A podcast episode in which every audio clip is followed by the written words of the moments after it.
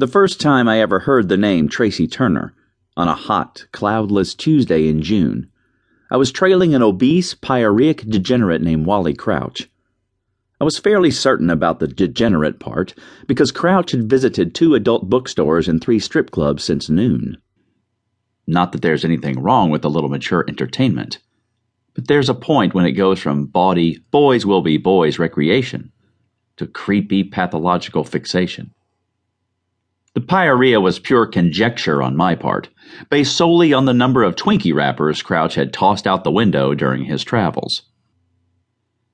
Crouch was a driver for UPS, and according to my biggest client, he was also a fraud who was riding the workers' comp gravy train. In the course of a routine delivery seven weeks prior, Crouch had allegedly injured his lower back.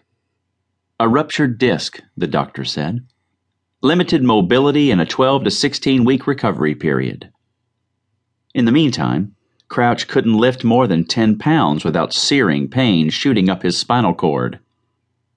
But this particular quack had a checkered past filled with questionable diagnoses and reprimands from the medical board. My job was fairly simple, at least on paper. Follow Crouch discreetly until he proved himself a liar. Catch it on video testify if necessary, earn a nice paycheck, continue to finance my sumptuous razor's edge lifestyle. You'd think Crouch, having a choice in the matter, would have avoided rush hour traffic and had a few more beers instead. But he left Sugar's Uptown Cabaret at 10 after 5 and squeezed his way onto the interstate heading south. I followed in my seven year old Dodge Caravan beige.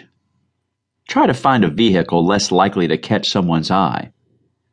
The windows are deeply tinted and a scanner antenna is mounted on the roof, which are the only clues that the driver isn't a soccer mom toting her brats to practice.